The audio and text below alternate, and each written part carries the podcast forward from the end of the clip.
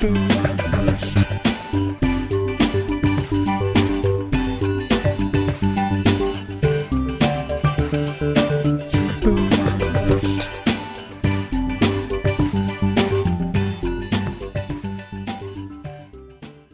Episode 189 of the Sleeper and the Bust podcast. And you're probably wondering what this new voice is. I am Paul Sporer, uh, taking over for Nicholas Minnix, but still joined by Mr. Eno Sarris. How are you, sir?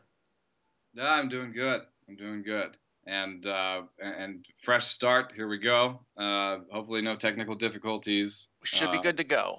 Transition. Paul, Paul has done a lot of podcasting, so a lot of talking. Actually, you've done a lot of talking in your life. That that is very true. So uh, you know, hopefully the issues. I know that po- the podcasting community was having a lot of the same issues that you and Nick were facing. So I wasn't surprised to hear that. Uh, for anybody who does a podcast, just don't update Skype, and that that will solve a lot of your problems. That's that's how I've maintained uh, viability with regards to everything and not getting messed up with call graphs. But anyway, enough with the technical side we have a lot to talk about, even though it is a little thin. You know, it's February 3rd, but it's officially kind of baseball season. You know, you have a lot of those hybrid fans who are baseball and football fans. They're they're kind of diehards for both. Well, they close the book on Sunday night on football. They turn their attention to baseball, and they join guys like us, you know, who have been following baseball year round. So it is kind of the unofficial start of the season, and uh, you know, a lot of the hot stove has has kind of taken place, but we still got some decent news so we do have some interesting Ar- ARB signings or, or avoidance of arbitration signings. Uh, the first one I want to talk about is Mike Moustakas. He settles for one year, 2.64 mil with the Royals. He had a pretty decent uh, postseason with some interesting highlight moments. And our very own Mike Podhorzer suggests that the breakout is coming. And I'm curious if you agree. I remain a bit dubious. We've seen this kind of before, not necessarily from Podhorzer himself, but just from the fantasy community. Do you think it's finally coming for Moustakas?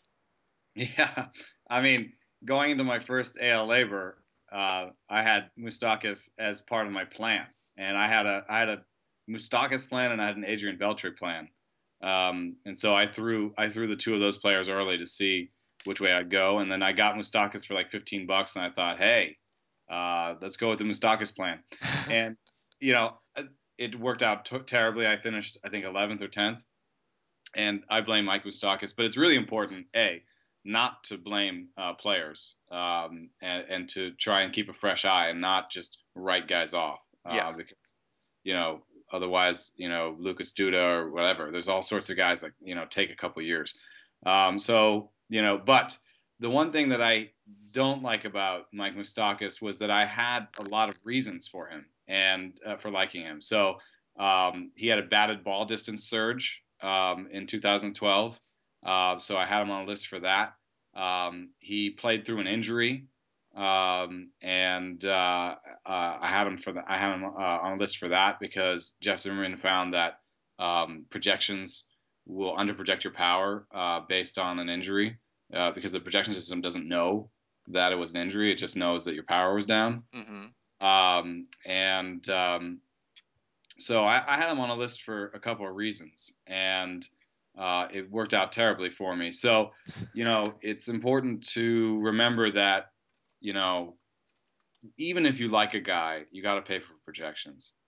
Um, and uh, so even if you if you like the fact that he once again has a batted ball distance surge, and there were some nice things to like about he, you know his his his plate discipline got a little bit better, hmm um, you still shouldn't pay much more than for a guy who's going to hit 240 with you know 15 to 18 homers. So you don't think he could get back to that 20 level? I mean, obviously, if he's hitting the high end of what you just said, 18, as, as Baseball HQ likes to say, a couple errant gusts of wind in his favor could get him to 20. But do you ever see him as maybe this kind of mid 20s homer guy? Because the raw power, and I'm sure it's there in batting practice, uh, you know, he's got that kind of power, but it hasn't really translated into the game. And despite some of these improved trends, uh, even Podhorzer admits, hey, he still has a huge infield fly ball issue. You know, uh, you mentioned the, the walk rate gain was not substantial. It, it, was a gain, but it's we're still talking seven percent. The strikeouts are down though from from two years ago quite a bit, from twenty percent to fifteen percent. So th- that part helps, but like you said, I think it's just light average and uh, mid-teens homers at best here. I don't necessarily see a breakout, and I, I, think we have to be talking about you know 23, 24 homers or more to really classify it as a breakout. Yeah, I agree. Um, you know, there is something uh, you can like about his profile in that he makes good contact. Um, you know, and uh, he, he, does have that that raw power. Uh, but you know, the the infield fly ball rate is is concerning, and for me, the reason it's it's even more concerning is that he used to be a really extreme fly ball guy, mm-hmm. um, and that was when I thought, you know, maybe he could hit 25 homers just because he's going to hit more than half his balls in the air, and and maybe he can be like a Joey Bats type of guy, um, where the batting average is low, but he makes enough contact, um, and he makes enough powerful contact to to maybe have a lot of home runs. I mean, Joey Bautista does hit 50% of his balls in the air. Yeah. Um, and that's probably why his batting that's a big part of why his batting average is so low. But the infield fly ball rate, then the fly ball rate since has has has calmed down, and his and his uh, ground ball to fly ball ratio is uh, last year was at its most equal. Um, but the infield fly balls are still there. So, you know, there's something about his approach that's missing. You know, it, it's there's something. Obviously, he could figure it out, but I I tend to think that pop up percentage for pitchers is pretty sticky year to year, um, and I'm beginning to see that it's sticky year to year for hitters. I mean, if you if you're wondering why Andrelton, Sim, Simmons Simmons hasn't really uh, taken off, it's a pop up problem. Oh, um, oh, interesting. I didn't know that has, about Simmons. Yeah, Simmons has all the the tools to be a 300 hitter. I mean, he makes contact. He has a little bit of power. Mm-hmm. Uh, he can run a little bit. I mean, he could definitely be a 300 hitter. Uh, but he hits he hits uh, 15%. Um, well, actually, you know, I don't. I wish we used pop up percentage, uh, which is infield fly ball rate times fly ball rate, mm-hmm. um, because that's that's a better measure. But um, in any case, you can sort of try to multiply them in your head, and anything over three and a half percent um, is worse than league average. And uh, you know, you mentioned that with Moustakas, it's it's it's been a steady thing. It's it's coming down a little bit, but you're still talking about 15% last year. And this is a guy who's never had even a 10% homer to fly ball ratio which yeah. you know I, I, I had to imagine that when you were looking at him uh, hitting nearly 50% of his fly balls uh, in 2012 with a 9% homer to fly ball rate, you're figuring, well, if he stays up there in the upper 40s and just gets to league average, which is 10 to 11%, then you're going to get your 25 bombs, but it just has not materialized. So I'm a bit dubious. I do recommend everyone does read the piece by Podhorzer, at least see what he has to say it's not going to be a, if it is if there is a breakout this year, it's not going to be one that's on my, any of my teams, unfortunately. Yeah, I mean, in an only league, um, if everyone's soured on him, you know, maybe they'll they'll uh, look up when I when I put a bid down. But uh, like AL LABR, it'd be really funny if I finally had a great AL LABR team and Moustakas was back on it. And he was a and he was a central piece with his 280 average and and 26 homers out, out of nowhere because he, he cures the pop-ups. Let's talk about another guy. Let's shift to the NL. A couple other guys with pre-arb signings. Um, also power is kind of the central theme here because Brandon Belt's another guy. He gets one year, 3.6 mil. A lot of people are going to be calling for the breakout from him this year too.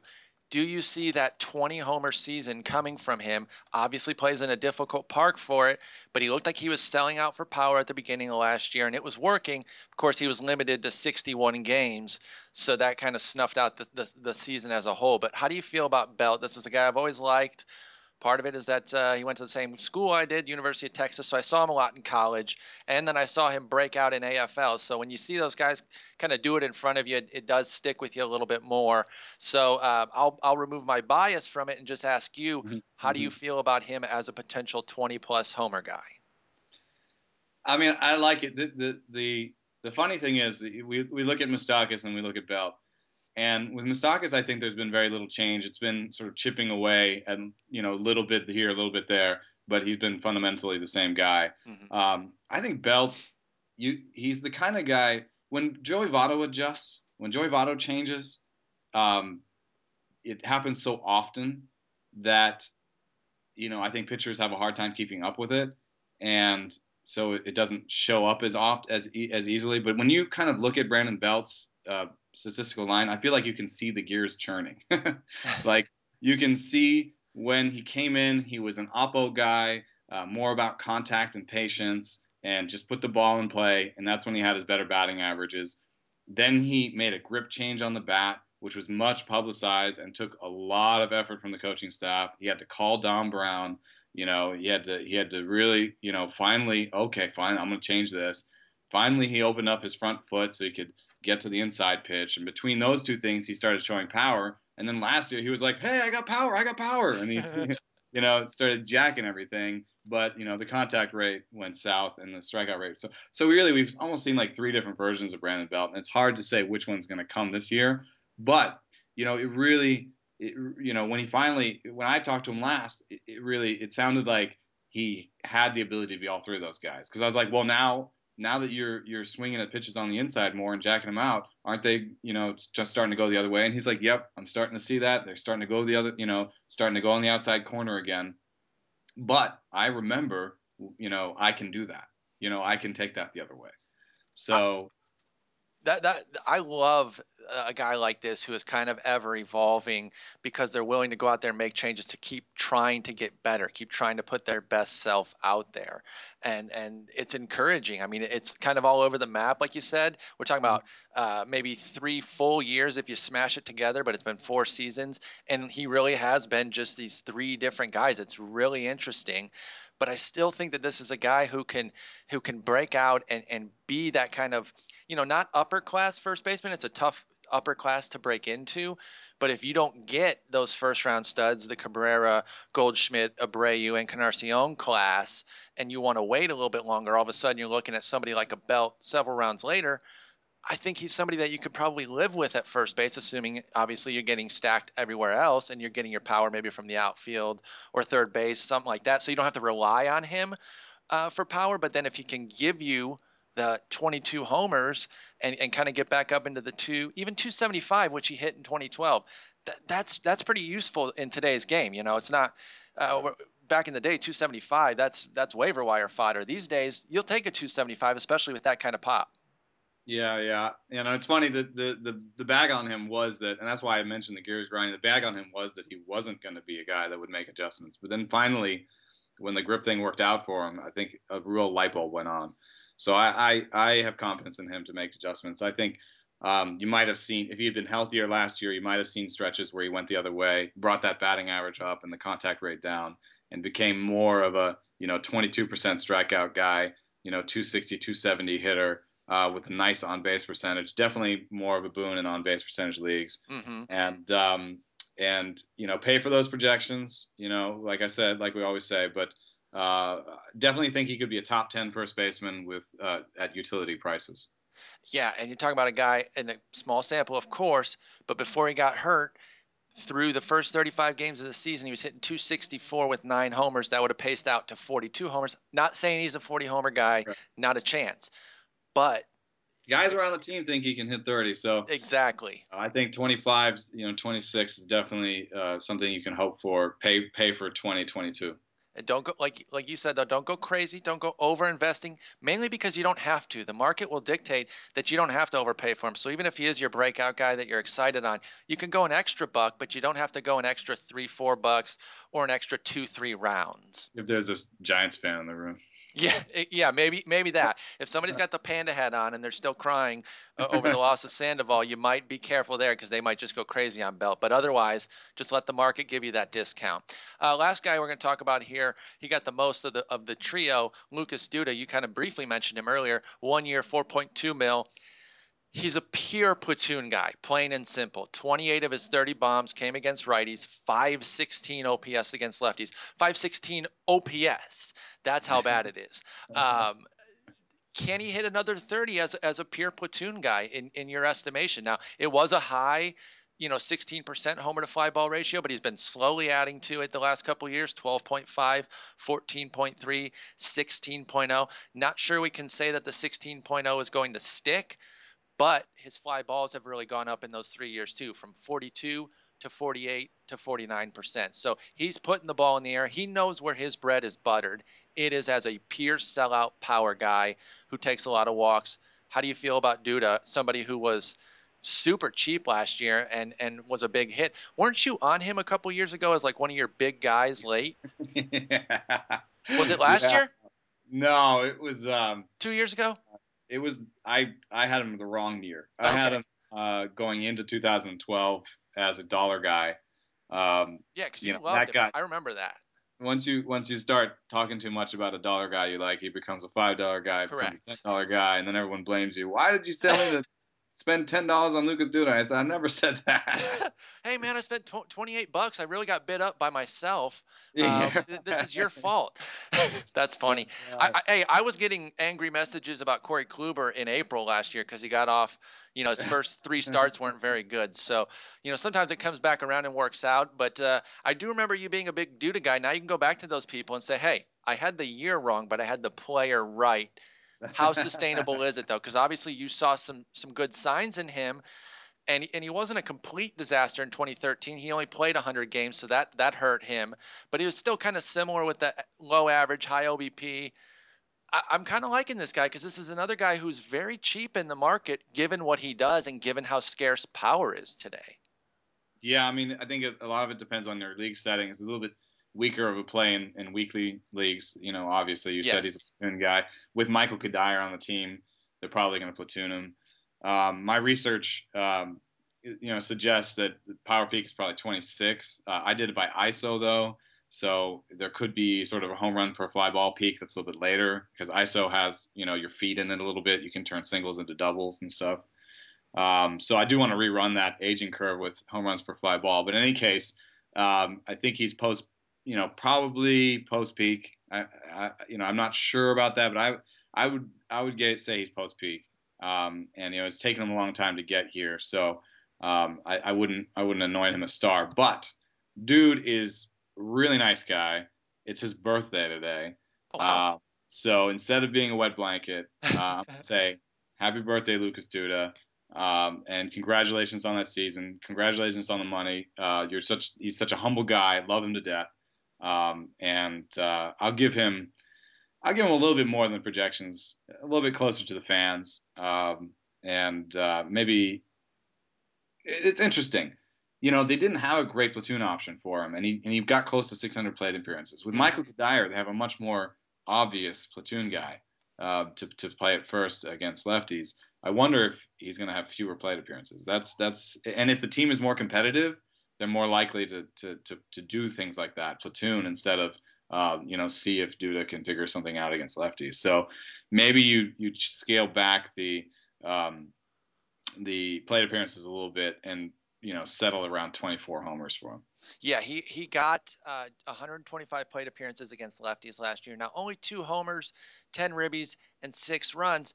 So you wouldn't be taking off a lot if he repeat. But then you but then he has to stay uh, an all-star against righties with the 915 OPS, the 28 homers, and the 82 ribbies, and that's kind of hard to necessarily uh, bank on for him. So you, you probably got to build in some regression against those righties, and then take away some of the the opportunities against lefties and all of a sudden you're, you're down to kind of where you said, which Steamer has him at 24 and 75 with the homers and ribbies and a 234 average, and then the fans 25 88 with a 252 average. So you said you're a little bit closer to the fans. The, Um, reason I quibble with the Steamer projection, not only the plate appearances, that's a little bit high, Mhm. um, but yeah, Steamer has him for a 277 BABIP, and you know I guess they're reaching back to his 213 BABIP, which is 276. But you know, uh, Duda, even though he's a big guy and he's a power guy, he's not actually a, a big pull guy. When when he's going well, it's up the middle. Okay. Um, you know, so the fences the fences coming in and left field a little bit may actually help him a little bit there with, when when it comes to uh, you know getting a couple chippies over the wall there. He does Mhm. have oppo power. I don't see him as being uh, you know shifted all the time. Um, one of those guys, and uh, I think he has enough bat control. I mean, he's not like a 28% strikeout guy. I think last year's uh, 22, 23. That's that's more who he is. Um, you know, so I like him. I like him for that. Today's Subaru Legacy.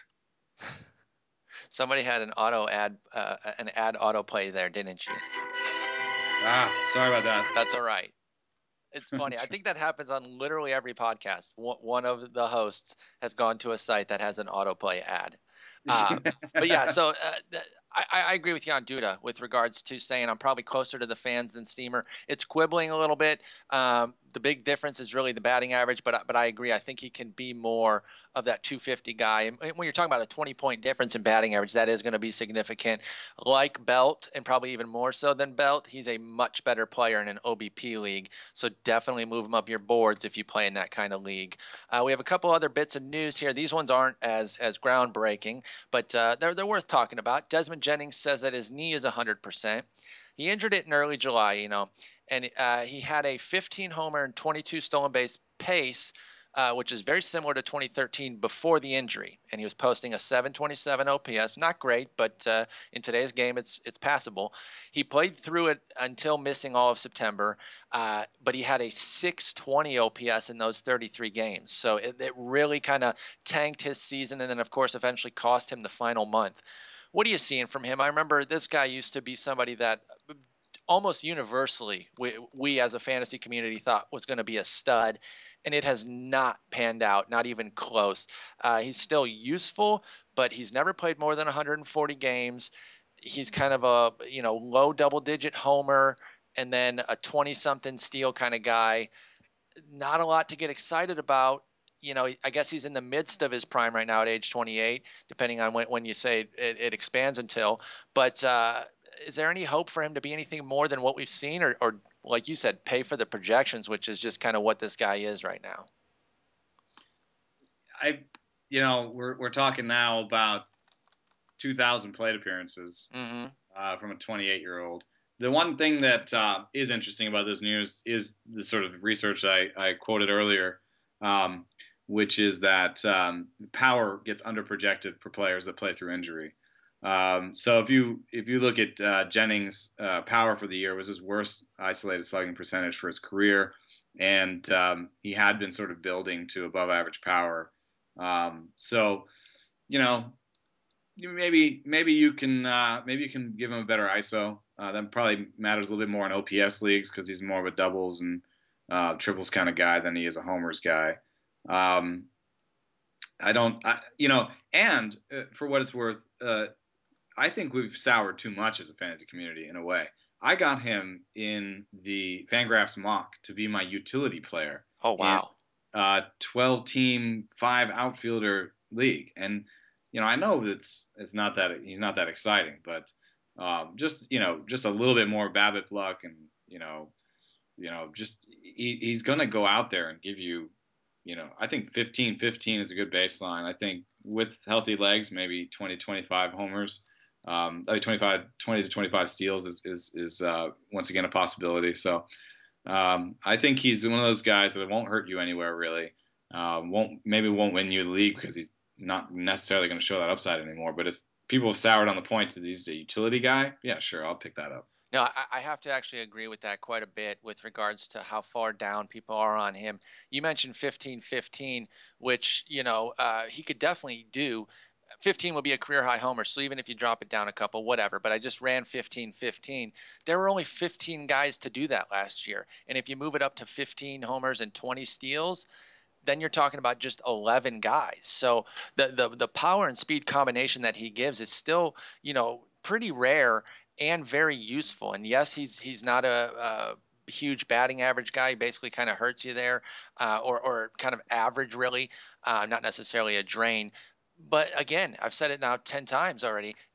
Different era. So you can't look at a 244 and completely vomit. You got to say, eh, it's not great, but it's probably what, like a, what maybe a 260 was back in the height of, of, uh, you know, 10 guys hitting 50 homers in a season. So it's just a different game. And I still think that the fantasy community has been slow to adjust with regards to uh, offensive categories and and people with batting average. So I agree with you. If he's going to go that cheap, then he's going to be on a lot of my clubs because I, I, I like a guy like that in my outfield, let alone as a utility. Yeah, yeah. I mean, league average batting average is 250 now. Um, you know, I think the league average in most fantasy leagues is around 265. So he's he's not really, you know, not necessarily going to hurt you too much there. And you know, like you said, that combination of power and speed. I mean, it's like uh, Michael Bourn. People are going to hate so hard on Michael Bourn this year. Big time. And if he can steal 20 bases and hit five homers and hit a 275 batting average, he's going to be a great fifth outfielder. And he could score a ton of runs. That team, that team could be really good. Uh, as a. Tigers fan, I am, I, am pretty afraid of that team. I'm pretty afraid of the AL Central as a whole, uh, as a Tigers fan. But I, I, think that club could be really good. And if he's somehow batting at the top of the lineup regularly, and and he's slotted in there to start, then all of a sudden you're talking about some some sneaky run totals as well.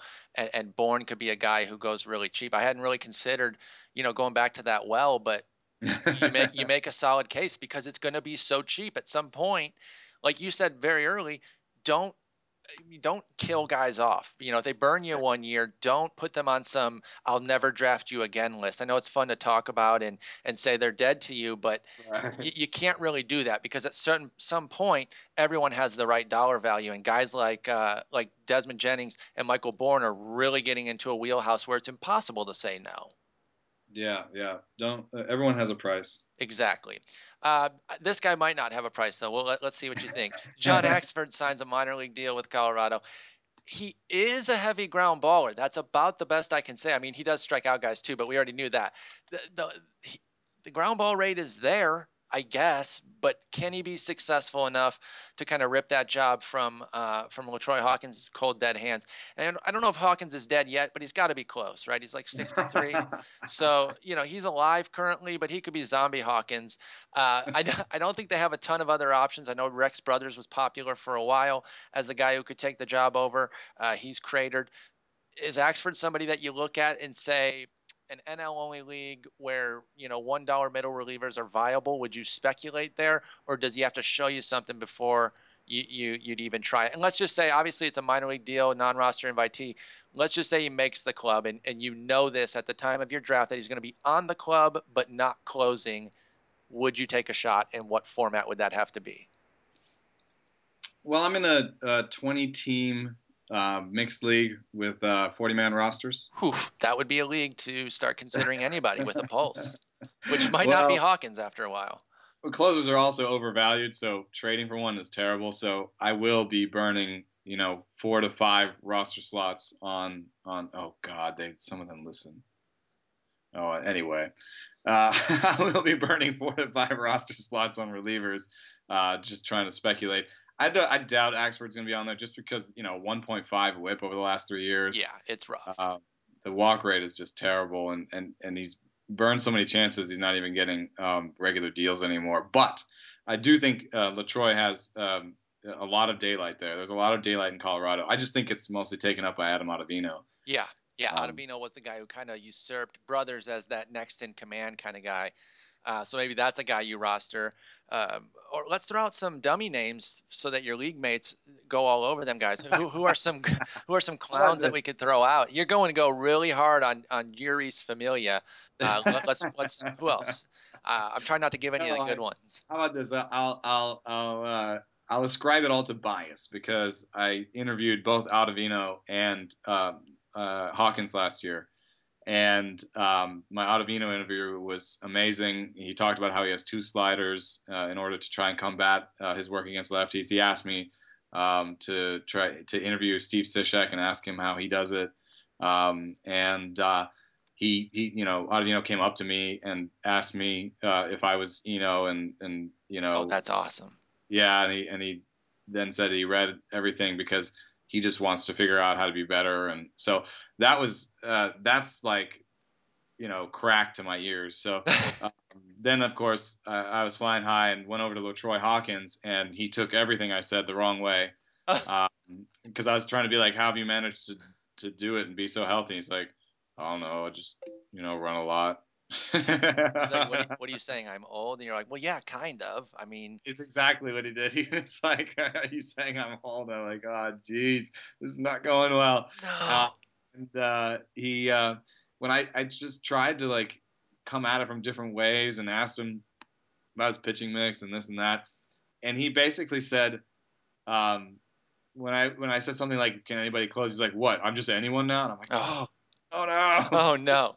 Abort, abort. Exactly.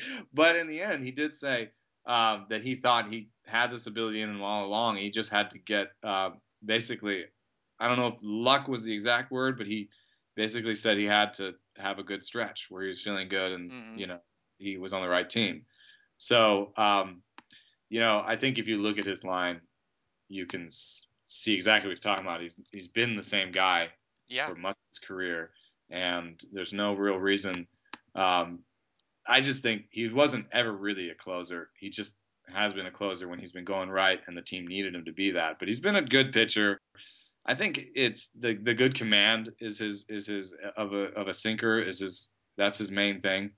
But just you know, too many ba- balls in play in Colorado. Exactly. It's I terrifying. think, yeah, I think at some point, strikeout rate. Sorry about that, but yeah, th- that Yeah. that much contact in Coors is so terrifying. So yeah, no, no. If, if he didn't like what the questions you were asking him, me calling him a zombie is not going to go over well when he listens to this episode. I'm sorry, LaTroy. don't- And then the final move, and this guy, this guy might be somebody that you're targeting in your, in your 20 team, 40 player league.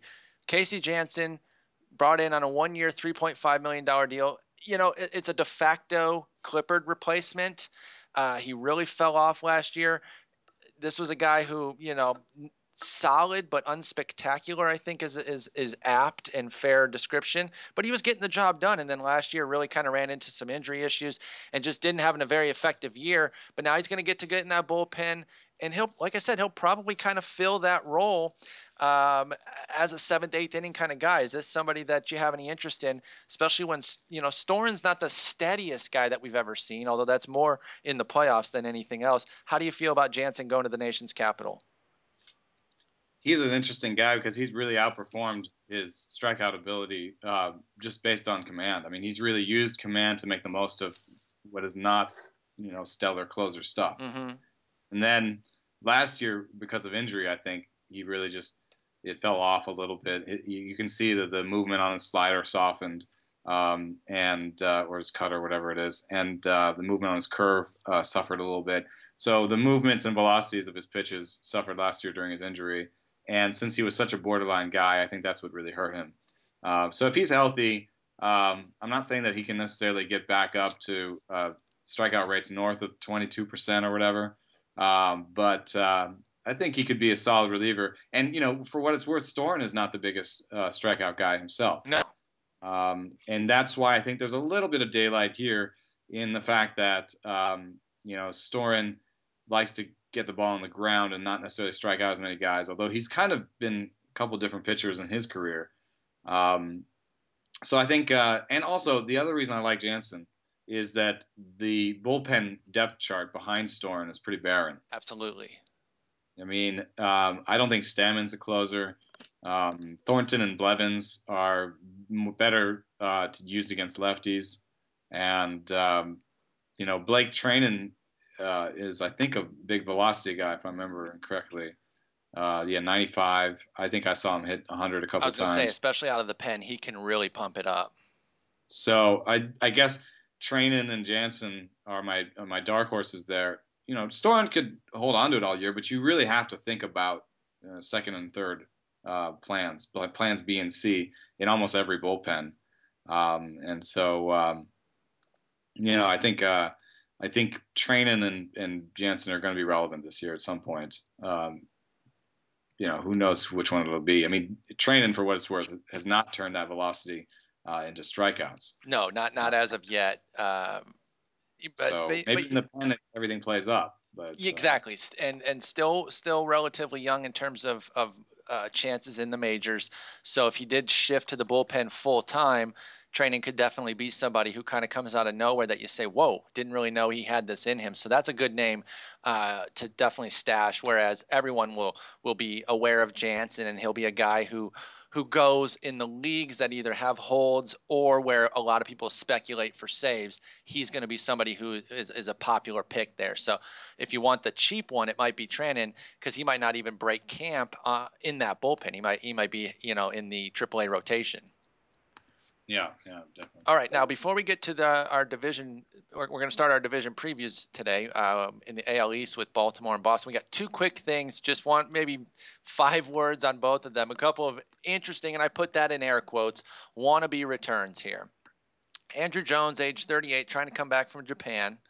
And Barry Zito, age 37, is throwing for some teams today, today being Tuesday, February 3rd. Would either of these register on your radar if they got uh, if they if they got signed? Uh, what would it take? I guess I guess we should say what would it take for you to get these guys on a radar? Maybe in that 20 uh, 20 team 40 player league.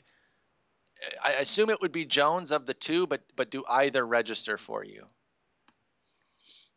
Um, I mean he's he's been doing all right over in Japan, but you know, if a 37 year old Japanese outfielder uh, who hit 24 homers and had a 220 batting average in Japan uh, was was ready to come over, um, I don't think many people would be. And he was playing first base.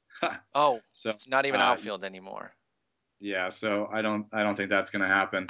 Um, and uh, I'll say this: I I spent a lot of time in my youth in Atlanta, and he might have been the uh, the the player that was the most equal parts uh, awesome to watch and frustrating to watch. I can um, see because that. The, the defense was great, the uh, attitude was not always there, and the sliders on the outside corner. God, I just if he swung at one more of those, I was gonna reach into my TV and strangle him. I, so I think you have a future as a politician though, because you said uh, very very politically correct but the attitude was not always there. Uh, that is the most polite way that you could say that. You know, I'm very impressed. I, I think you do have a future in politics if this baseball thing kind of kind of doesn't work out for you here. There's a lot of fans out there. I mean, and listen, I think even as most diehard fans would would agree, though, uh, amazing to watch, an electric player, uh, both sides of the ball but dang, sometimes you're just like, what are you doing? And and it even kind of plays into some of that stuff with the with the sliders that he would flail at. It's like, dude, do you even care? Do you, do you not know that that pitch is coming? Can you ever lay off of it? Uh, but yeah, I think you make a great you know point there with regards to if this was just a Japanese player coming over and, and not somebody with the name and the history of Andruw Jones. And he hit 221 with 24 homers, which is what he did. He had a 394 OBP, but I feel like that's probably more fear based from from the opposition than than anything that he really did. They're they're just kind of pitching around him more than him having some real keen eye that would instantly translate. Because I think he'd get challenged a lot more here back in the states, and I don't think it would go that well. Yeah, and you know the other name on your list, uh, Barry Zito. Um, you know, I was I was tempted to say that he'd be the guy that have an easier chance as a maybe as a loogie as a lefty one out guy. Mm-hmm. Uh, but I'm looking at his splits for his career, and, and you know that you know that his um, you know that his uh, his major weapon is the curveball, and the curveballs have, uh, especially big curveballs like his, have big uh, reverse platoon splits. So um, so maybe he's the loogie that's a roogie. Yeah, maybe he's a, well, just for his career, he has no split. Oh, so he's just like even. Yeah, just no. Oh split. wow, dead even. Seven fourteen. Of, like you weren't kidding. You yeah, I guess even. Weighted on base average against, it's it's dead even.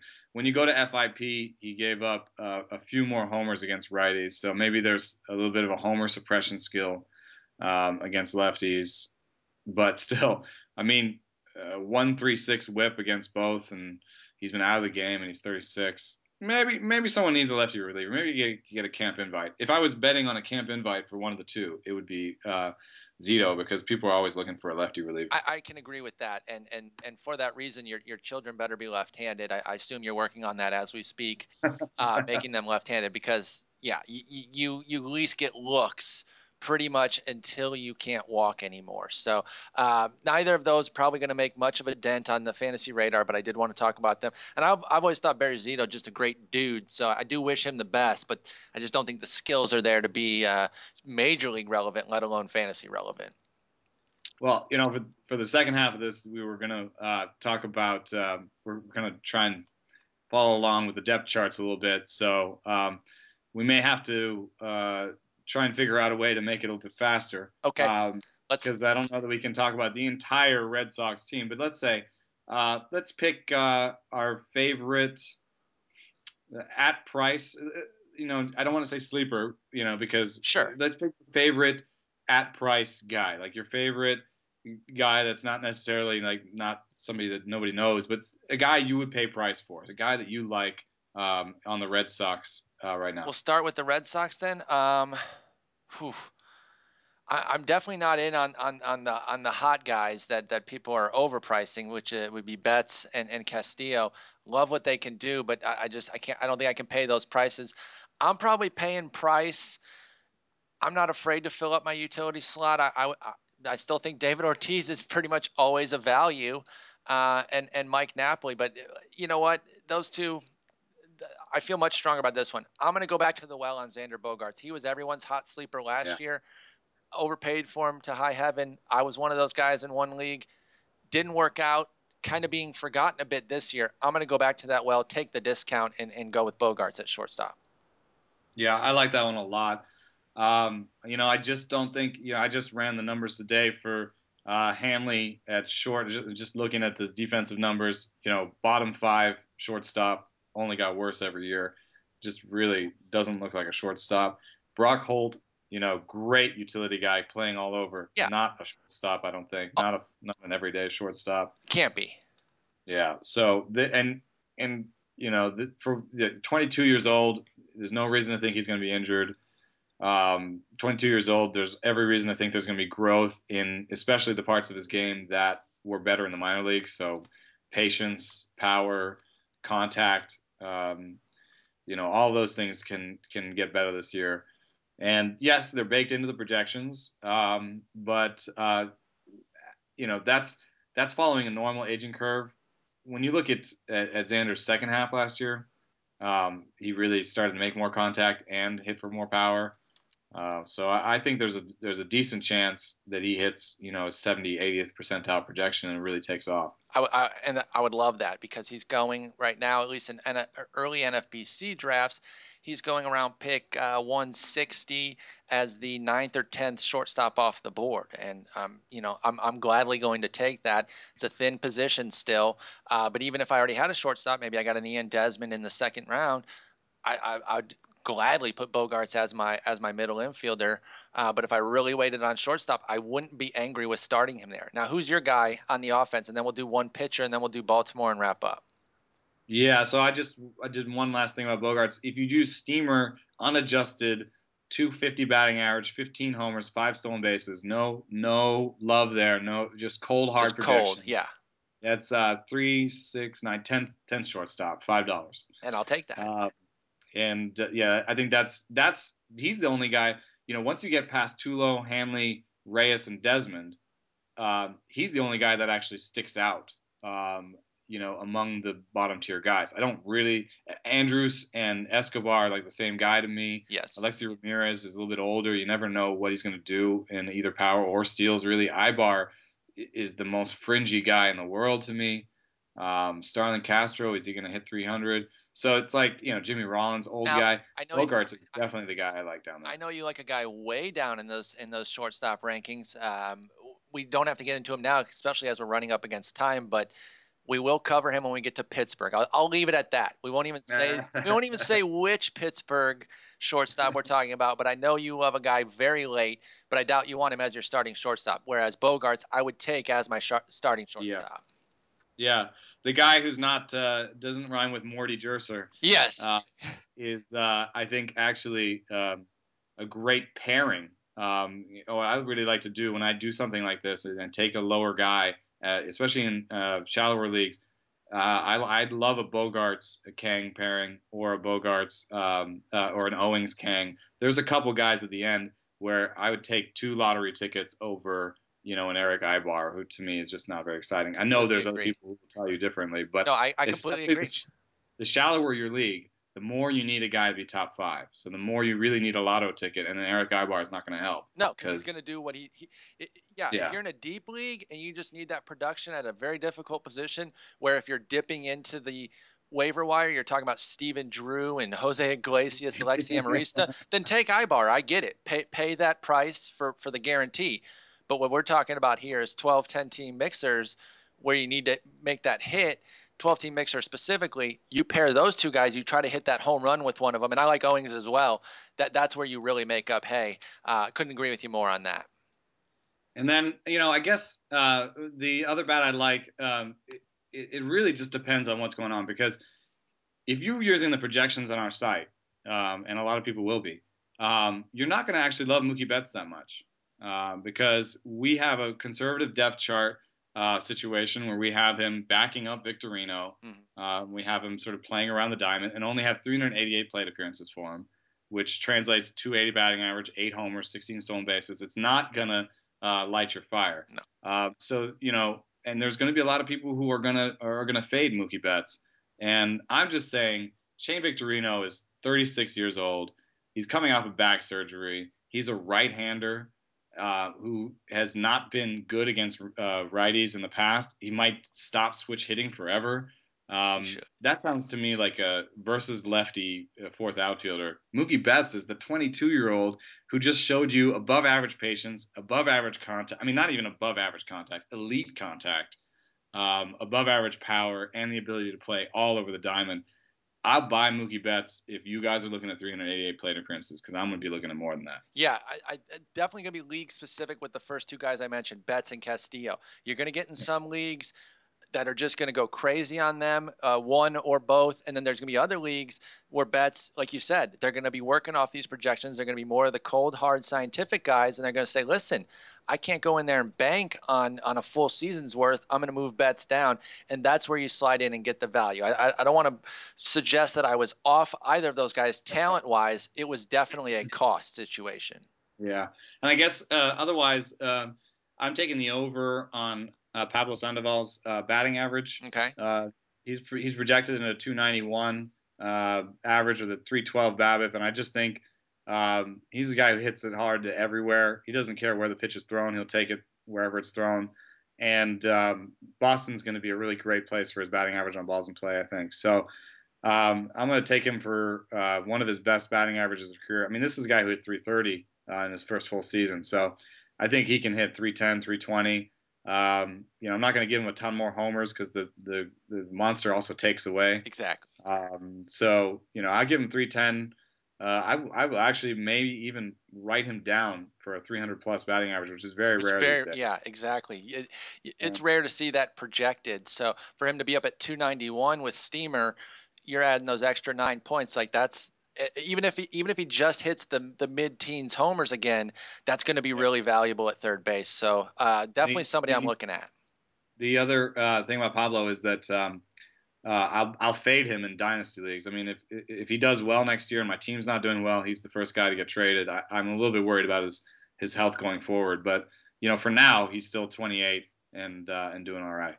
And then give us a pitcher that you like from from that club, uh, starting or relief that that you're interested in. I know the uh, starting rotation doesn't have a lot of standout stars, but they all got kind of those guys in those middle tiers where you're hoping for somebody to take a big jump. Well, I'm completely out on, on Clay Buchholz. I, just, I, always have been, by the way. Uh, if you don't know that about me, I cannot stand that guy. Uh, Colette loves him. Never, never seen the appeal. He's not that good. Yeah. Um, you know, Rick, I like, but I think we're, you know, I'm not sure how much growth is left. Maybe um, a little bit better batting average on balls and play with a better defense. Mm-hmm. Um, but uh, Wade Miley, I think, is really interesting. Nice. Um, you know, he he's a he's the guy that has a balanced arsenal that people uh, kind of miss. Um, in that his slider uh, and his uh, change um, both rate as above average by grounders and whiffs. Um, he, last year, at least, he had average velocity um, and uh, actually a little bit above average for lefty because uh, lefties average about 90.6 and he had 91.2.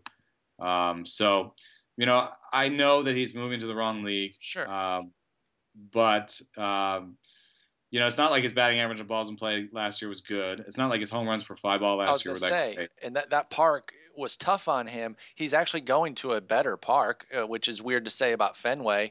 Uh, but particularly when you talk about homers, it's a much better park. He's just got to be careful about uh, all the doubles and singles bouncing off the wall. Yeah, yeah. So I I'm a little bit closer to the fans than Steamer both of them aren't great for fantasy, but the the fans' projection of a 3.89 ERA, 1.29 WHIP, um, 7.6 strikeouts per nine is much more usable in uh, in anything deeper than than sort of standard 12 or he's sort of fringe 15, but um, anything deeper than that, and uh, he's useful. Yeah, um, I love Porcello. I loved him as a Tiger. I, I can I can agree with you that to say say that there's probably not a ton of growth left, but I I wouldn't be surprised if he if he did unlock another level, though. I just think that the skills are still there. We're talking about a guy who's still just 26, uh, with what six full seasons under his belt. This guy, you know, is really still kind of growing before our eyes here. He's he's done all of his training on the job. Love the ground ball rate.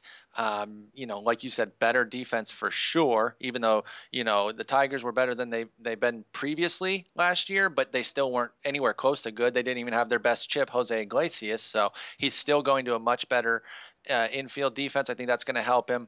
I'm still buying in on him.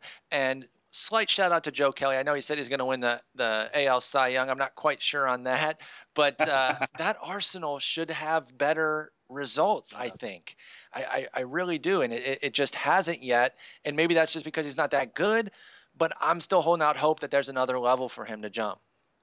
Well, I think you know people yelled at me for uh, for talking about his arsenal because you know indeed if you look by uh, swinging strike rates, the changeup and the slider both above average.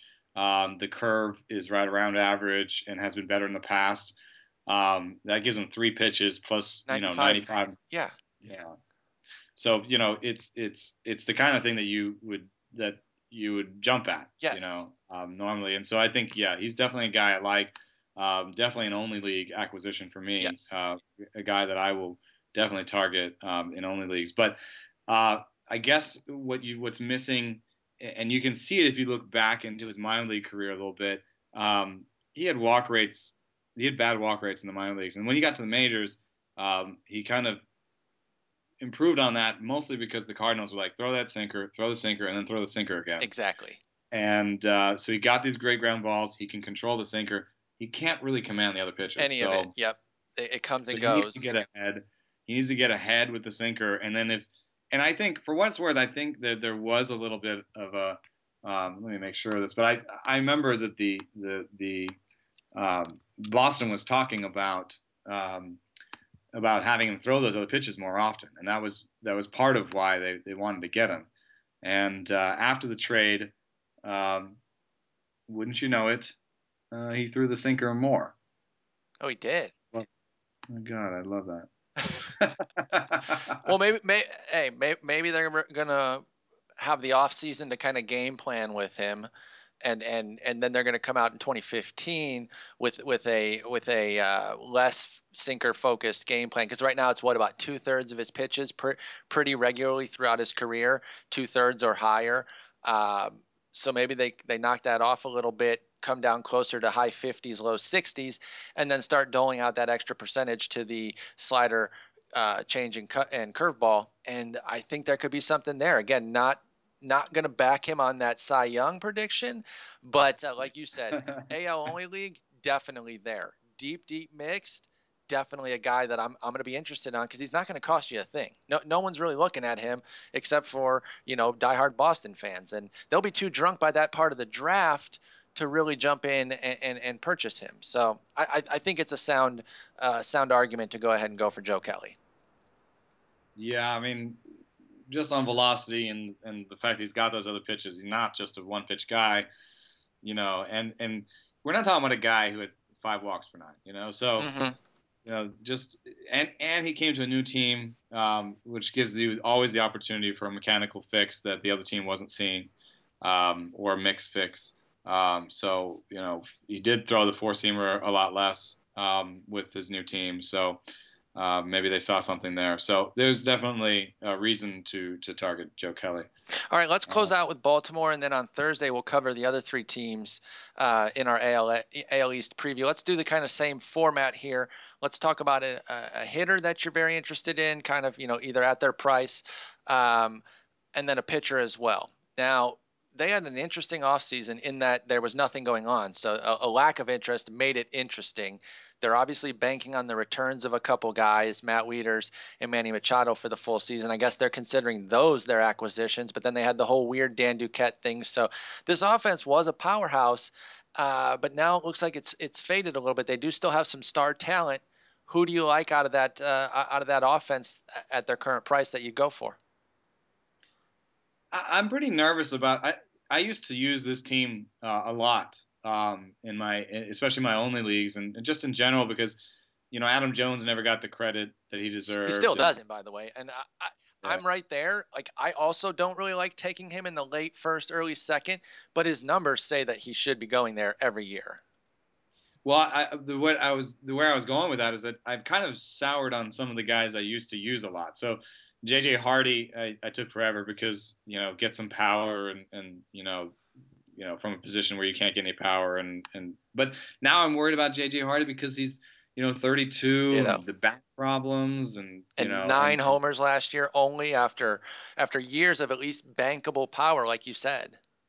Yeah, so there's a chance he did talk about um, how his uh, his injury forced him to, to go for uh, a more contact driven approach, but and and eschew some of the power. But the problem is, if he did that, then why did he have like his career worst strikeout rate? Exactly. Um, one of his worst swinging strike rates. So uh, there's some chance that you know the injuries that he'll be under projected again because, uh, like we've said about um, you know playing through injury, but um, I'm a little bit more out on him. You know, every year he gets older, the more chance that he strikes out a ton and and um, uh, and, and stuff like that. Manny Machado um, always had too much hype. Maybe I'll you know buy him on a post hype. Uh, but uh, and, and, Matt Wieters in the past uh, went for too much. Now I think I'm in on Matt Wieters uh, out of all because Tommy John I don't think will affect him that much um, at the plate. And as long as he can get in there, um, I think he can hit 250 with you know 17 to 20 homers again. I mean, he's 28. Um, I don't see a problem with 250 to you know that sort of stuff, especially since I I'm betting it'll be very cheap. And and catchers can come can come on a little bit later too. So you know even though he is 28, it's not necessarily the beginning uh, of his prime or anything, but I, I could definitely see you know, and it was a small sample for sure. But the 26 games before he got hurt, he looked like he was kind of, you know, maybe headed toward that breakout season. But again, too small of a sample to really say that. Just maybe he was hinting at it. I agree with you. Used to be way too expensive. Now has kind of come full circle to where he's actually a bit of a discount. He's like the 10th, 11th catcher off the board going in the 150 range, uh, whereas he used to be kind of that third, fourth catcher off the board regularly. So uh, I hear you on that one. That's a guy I'm definitely going to be looking at.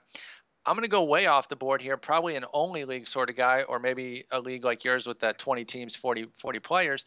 I think Travis Snider's an interesting uh, guy to look at. They didn't do much with the with the outfield except let Nelson Cruz walk. So now they have an outfield that's set up with uh, De Aza, Jones in center, and then Snider right now uh, on the long end of a platoon in right field.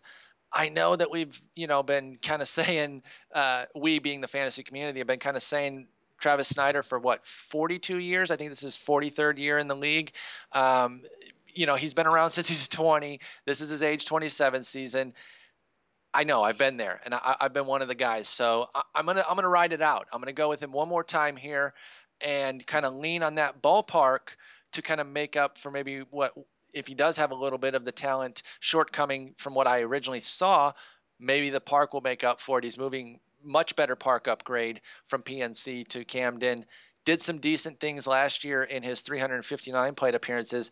I think this guy could be, you know, Steve Pearce esque with regards to coming out of nowhere ish and being a being a power source for you. Again, deeper leagues only. So sorry for you guys in shallower leagues. That doesn't help you much. Uh, Eno helped you with Wieters though. So I'm I'm on Snider. How do you feel about that? Um, you know, I think that's I think it's decent. We talked about him a little bit. I I was uh, I was pretty uh, positive about him last year, uh, in last uh, week or whenever we talked about him last. But um, I, I, you know just for example, um, uh, here's Steve Pearce's uh, BABIPs against righties the last couple years. Uh, 257, 317, 300, 331. Oh, so um, you know the outlier is the, is the big year. Mm-hmm. Um, the, you know, and before last year, um, he was a and, and, he's 31, so that was a late breakout. And before last year, he was a, a, a right-handed platoon cornerback. So um, I think there's a big chance he returns to that um, and uh, becomes a guy that they use uh, against lefties. So if that's the case, um, now you've got Pearce uh, against lefties, David Lowe or Loff or whatever. You know, I, I he would be the left-hander in this situation that would platoon with Pearce, Mm-hmm. and um, he's really unremarkable. I mean, he he he has a little bit of defense, a little bit of contact, but that's about it. No patience, no power. So I think he's best cast as a backup and not even as a platoon mate. Mm-hmm. So you know, now you're talking about um, an opening for Snider. You know, that's that's a real opening for him. Is is platooning with Steve Pearson right field? Yeah, there, there's a good chance for him to get hit a big playing time, Phil, and let's see if he can do something with it. Now, I know you're on a time crunch, so let's close with pitchers here. I'll make mine really easy. Um, it's Kevin Gausman for me. Um, I, I, love that guy. I've, I've, made no mistake. You know, I'm not hidden it whatsoever this offseason. So I don't even really need to dive too deeply into it. I've, I've talked about him a lot. I know he has progression to make. So it's kind of a bet on the come. But I love what I've seen from this guy. You know, even when he's not pitching well, like when he's kind of getting beat up, you still see the stuff. When I watch this guy every time, I'm like, there's so much stuff there. And we're talking about a guy who's 24 years old. I, I think we're going to see a, a, jump this year. Maybe not the full jump, but enough of a jump that I'm going to pay for it. So I'm interested in, in Kevin Gausman. How about yourself? Yeah, I don't really have too many other people to, to bank on here. Um, you know, Tillman is only 26, but love him uh, too. But uh, I, I have been on that train for a few years. That's that's why I didn't mention him. So I'm I'm, yeah, I'm already I, established as the conductor of that train. I think he's a little bit more of a called strike guy mm-hmm. um, than a whiff. I mean, you look at his whiffs; they're pretty much unremarkable, and I think it's because he's got that big old hammer. Um, and if people can lay off it, um, they do okay. But he's got enough command, and he gets enough called strikes with that uh, curveball that I think you know, I, am not seeing a steamer type collapse out of uh, Tillman. So if people are, are banking on him to go back to a 4.35 ERA, um, I'm not sure about that one. No, I, I think he can stay in kind of that mid mid to upper threes, which I know you know could be league average then if he's in the upper threes. But still, if you're getting 200 innings of that, that does have value. We, neither of us mentioned this guy, but I want to get a quick take on how you feel about Zach Britton holding up as kind of a uh, you know maybe not upper tier, but as a pretty studly closer, even though he doesn't have the strikeouts to back it with, you know, the Hollands, Chapmans, Kimbrels of the world. So he can't be elite without that, but he's in that kind of next one or two tiers. How do you feel about him for next year? Yeah, I mean, it's a little bit worrisome that he throws one pitch so often. Mm-hmm. Um, and, you know, there's uh, a little bit of a, uh, you know, just a risk that people start timing that sinker better. I mean, it's it's it's a beautiful pitch. It's a really nice pitch, and and maybe it'll be okay. I don't really see a guy that I want to hang my my hat on. I, I liked Ryan Webb coming in, uh, but uh, there's reasons he's fallen back behind, and you know Brad Brach. I mean, there's some okay names, but there's no name that leaps out for me. Um, and uh, you know, I think that Britton's pretty safe. Yes, um, as you mentioned, the, the, term you use that I like, the daylight. I don't think there's a ton of daylight there, so that helps him. But at the same time, I, I really want him to be my second closer if I'm going to invest. I have a hard time yeah. making him my top guy. And then you know, I guess I don't, I don't know. I don't really have a. Uh, uh, I don't, I don't have a different one for Gausman. You know, the, I wish he was on a different team because I think a cutter could really uh, solve a lot of situations for him because his slider is no good. No. And um, you know maybe he can make it happen with a straight change and a splitter. I mean, he does have two distinct changeups, and there are pitchers that do that sort of thing with sliders. I mean, there's people who have two different kinds of sliders and to combat platoon splits. So maybe he could use the straight change and the and the splitter, um, you know, in a in a in a different kind of way. Maybe start throwing one of them in fastball counts. I don't know. He needs to do something a little different, um, and maybe start throwing the high fastball. Sullivan has a great piece on that. Yes, um, he does. Um, about, about both Kevin Gausman and James Paxton about whether or not they should they should throw more high sliders. So if you just go to Gausman's player page, it'll be the first article listed. I definitely commend that to everybody. I guess I'll just be uh, a wet blanket then. Um, I bought uh, Bud Norris last year um, in AL LABR, and um, I just wanted innings out of him, um, and got him for like four or five bucks. And I remember it was one of the few ones where Larry Schechter gave me a little, um, little hat tip, a little yeah, or maybe a little angry look. so I felt good about that one, and then he had a great year. Um, I'm gonna fade him this year uh, because you know, people pointed to uh, his changeup usage, especially late in the season, as uh, something that you know could be good for him. But uh, when you look at him for the full season, um, he didn't use the changeup anymore. Um, and if you look at the you know, sort of movement on the changeup, um, you know, maybe maybe he got a little bit more movement on the changeup in general. Uh, but by the end of the year, it was trending back again towards the same sort of changeup movement he got in 2013. So, so you know, whatever he might have been doing early in the season, where he got maybe an inch or so more than he usually got of movement on the change, uh, by the end of the the, the year, um, his changeup was just like it had been in the past. Um, so, I mean, I know he's tinkering with the changeup, but at this point, dude's uh, 29 years old, yeah, 900 innings, worst swing strike rate of his career, um, and, and going know, down every single year. Literally yeah. every year. Now, not it wasn't plummeting; it was kind of slowly eroding. But then last year, it plummeted two full percentage points. So yeah, so that, that that's uh, yeah. that's tough. I'll give you I'll give you a unique weird question because it's hard to value these three, I guess, as is. But which Norris would you take, Bud, Derek, or Daniel? Obviously, all three kind of different costs.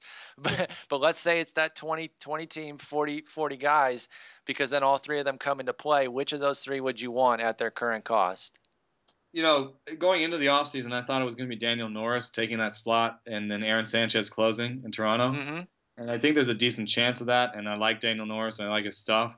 Um, so I definitely like Daniel Norris a lot, but he had elbow surgery, and I think that just at the very least is going to make it very easy on this team to um, to to say, well, he needs a little more time to get ready. Exactly. Uh, and and they they've been talking about wanting Aaron Sanchez in the rotation. So uh, not not not Daniel Norris.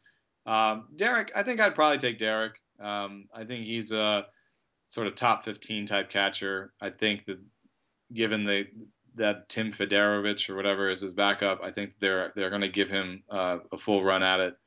Um, and I think he's kind of a big power guy that did pretty well in a bad park before. Um, and uh, I'm not sure that he needs to be only versus lefties. So I think uh, I would take Derek. I, am I'm, I'm with you there. Don't don't need to expound on it. Reasons that you mentioned were strong. By the way, I got to give you credit on Federowicz. I know you've I, have heard you talk. I do listen to the podcast. I've heard you talk about having player pronunciation issues. Um, and I will say that you did pretty well on that one right out of the gate. So I don't know if it's my influence just kind of helping you here, whereas Jason and uh, and Nick, you know, were were negative influence. Their park factor for your pronunciations was lower. But you coming out of the gate with a Federowicz, and you were pretty close on it. I like it, you know. Very well done. All right, thanks. All right, I think that's going to wrap it up. I know you got lunch coming up, and uh, I got to get back to work myself. But we will be back on Thursday. We'll cover the other three teams, probably a little bit more in depth, because um, we won't go as hard on the news. And then uh, twice a week, you know, you and I, I'm very excited to be doing this. Guys, if you want to hit us up on Twitter, it's at Sporer, S P O R E R, and at EnoSarris uh, are the Twitter handles, right? That's right. That's right. And it's then, do y'all have a? Uh, do you all do email or anything like that, or or no? Don't contact us for the show. Don't do that, guys. no, get us on Twitter. Get, get us on Twitter if you have questions. We'll we'll either well, cover them right there on Twitter, or maybe do some some uh, Twitter questions on the show at some point. Yeah, we've, we've been doing that in the past. The, the uh, also you can comment on the piece if you don't do Twitter. Oh, nice. Uh, just comment comment on the piece on RotoGraphs, and, and we'll monitor those. Perfect. All right, Eno. Then we'll talk in, in a couple days. Yes.